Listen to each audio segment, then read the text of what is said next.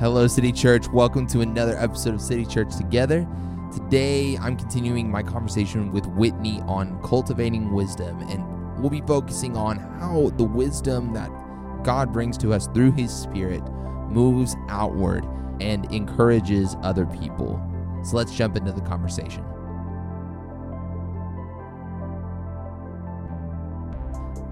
There have been many times where I've wanted to harness my wisdom and bulldoze people. And as a means to like, you know, it's like, okay, you are clearly wrong. So here here are uh, ways one, two, and three you can change. When really, I need to be cultivating wisdom and understanding and compassion with them. And so, as we are working on cultivating wisdom in our own hearts, how do we wisely use our wisdom outwardly? How does it move outward? Um, how do we do that in a way that is loving instead of damaging to ourselves and other people? Yes, that's a, a, good question. And I have been studying uh, Ecclesiastes 1 18 um, this week and, and uh, also paired that with James uh, 3. But in Ecclesiastes, it says, For in much wisdom is much vexation, and he who increases knowledge increases sorrow. Um, and if you have ever taken, you know, good and wise truth and tried to force it upon a person, like it is vexing. Um, people aren't always ready to hear or respond in the way that we desire for them. And in so many ways, like you've shared as a leader, it's it's well intended. Um, but some of that, the verse goes into when you increase knowledge, you also increase sorrow. Um, what we see is when when we increase knowledge and understanding of sin and darkness and evil, and we see it being played out, we see people clinging to um, false idols. We see people escaping and how that's going to spiral further. We see people um, giving in to, to shame and living that out in a way that hurts themselves and hurts relationships. We want to quickly stop it. Um, and in some ways, we want to quickly stop it for them. Um, in other ways, we also don't want to have to bear that pain of suffering too long. Um, and we think if we just tell you what we've learned and you just do it, all will be fine. Um, but if you have been a kid at some point or you have parented, you know that some of what is the most influential part of parenting is coming alongside your kids or people coming alongside you.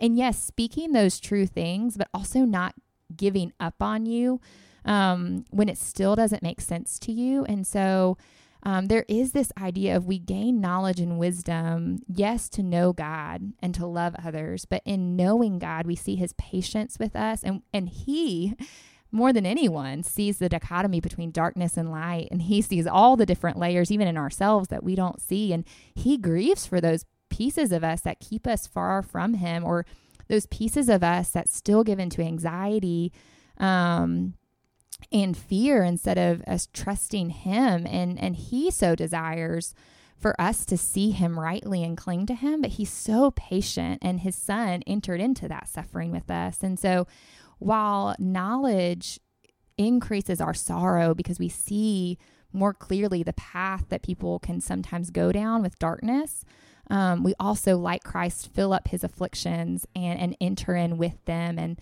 um, I've shared a little bit about um, about lamenting, and and I recently had read um, the book that I'd shared with you all about um, dark clouds and deep mercy, and in it he talks about the idea of what it means to cultivate grief, um, to to teach lamenting, and he he mentioned looking at things that bring up darkness and.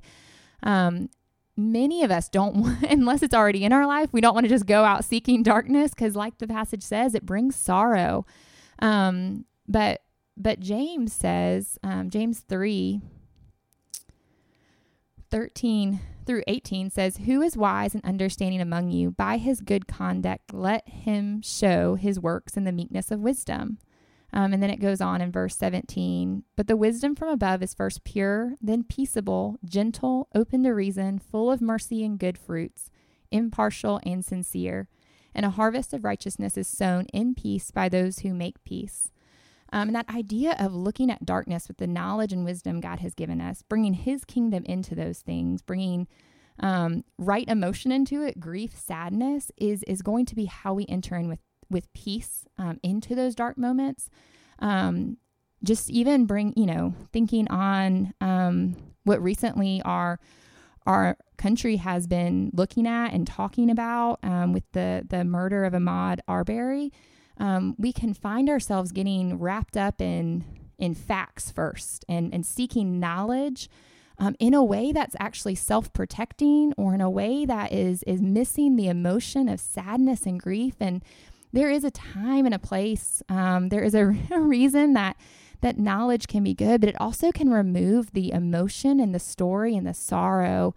Um, and some of what uh, the book uh, dark clouds deep mercy talked about was looking looking at those stories looking at statistics um, hearing stories of death and murder and injustice and, and grieving like God grieves, lamenting to Him about that. Um, much of my counseling uh, brings up difficulty in people's past, and and there are some sweet moments where people um, who have a heart for forgiveness will oftentimes say, "Well, that person didn't know better."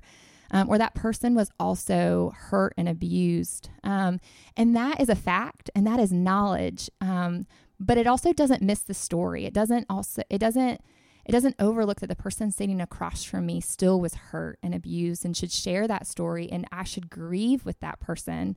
Um, knowledge and, and facts should never overtake listening to a story. Um, and and uh, there's a counselor who I have I have been reading some of her meditations on just um, her experience as a counselor and and how how God grew her. And and one of her main points was even for me as a counselor, I have a temptation to want to use my knowledge. Um, to avoid listening um, because sometimes I'm scared of the truth. Um, sometimes the truth might make things more complex, or I, the truth might be more grief and more darkness and more sadness. Um, or the truth might just, you know, make the process longer. But so much of, of wisdom is intended to to bring peace and to listen and to know um, the way in which the world is broken and dark and to enter into that. Um, willing to be part of restoration um, rather than trying to just use knowledge to rescue people from bad feelings. Um, and so, some of what I would encourage um, City Church is is to to listen to to stories um, that do bring sorrow and to, to, to learn to feel those emotions and um, to be grateful for the gifts God has given us, like wisdom, um, but also to remember that God is is part of all of this. And so, um, even as we have wisdom and knowledge that say, you know, that this time this pandemic is going to hurt our economy, or our kids are going to struggle when they go back to school, um, there is sorrow to be had for that, but not despair. To know that God is still in this and all of the things He gave us before COVID and even in the midst of COVID are gifts from Him, but they weren't supposed to be our security. So we can look to Him and His kingdom, knowing that He is at work. Um, and as we we grieve with people and their stories of darkness and sadness, um, we move in with peace and compassion like Christ did to restore people um, rather than, like you said earlier, to bulldoze people with truth and knowledge. Um, and again, probably some of the things we say, truth and knowledge wise, aren't going to change. It's just the posture that we move people move towards people in is is one of listening and understanding rather than being heard or even trying to to protect ourselves from from bad feelings by um, fixing people as quickly as possible. Um, and so that's some of what I've been learning in this in this book, and even God has been showing me in this time about counseling and, and meeting with people is um, how wisdom is such a gift from Him, and I'm grateful for it. But it was never intended for for my own power or my own protection or my own identity. Um, if that's the case, then it's like Ecclesiastes says, wisdom is going to be vanity and, and money is going to be vanity and work is vanity. Um, but rather looking, especially during this time, at things God has given us as gifts and how He intends for us to move towards people um, with our work and with our money and with our wisdom. Well, thank you, Whitney, for sharing. As we close today, I'm going to read uh, the prayer um, of Paul in Colossians 1 and then after I read, Whitney will pray us out. Uh, City Church, we are asking that you may be filled with the knowledge of God's will in all pride, No, in all wisdom and spiritual understanding, so that you may walk worthy of the Lord, fully pleasing to Him, bearing fruit in every good work, and growing in the knowledge of God. God, thank you for your word and the people of City Church who are continuing to seek God through your word and people how to love you and love others. God, thank you for your gifts of one another, um, your gifts of, of uh, work and, and family and um, friendship and wisdom. God, help us this week to, to ask ourselves the areas in which we've clung to those things as security or protection or identity. Help us, God, to see them as gifts, things to be grateful for.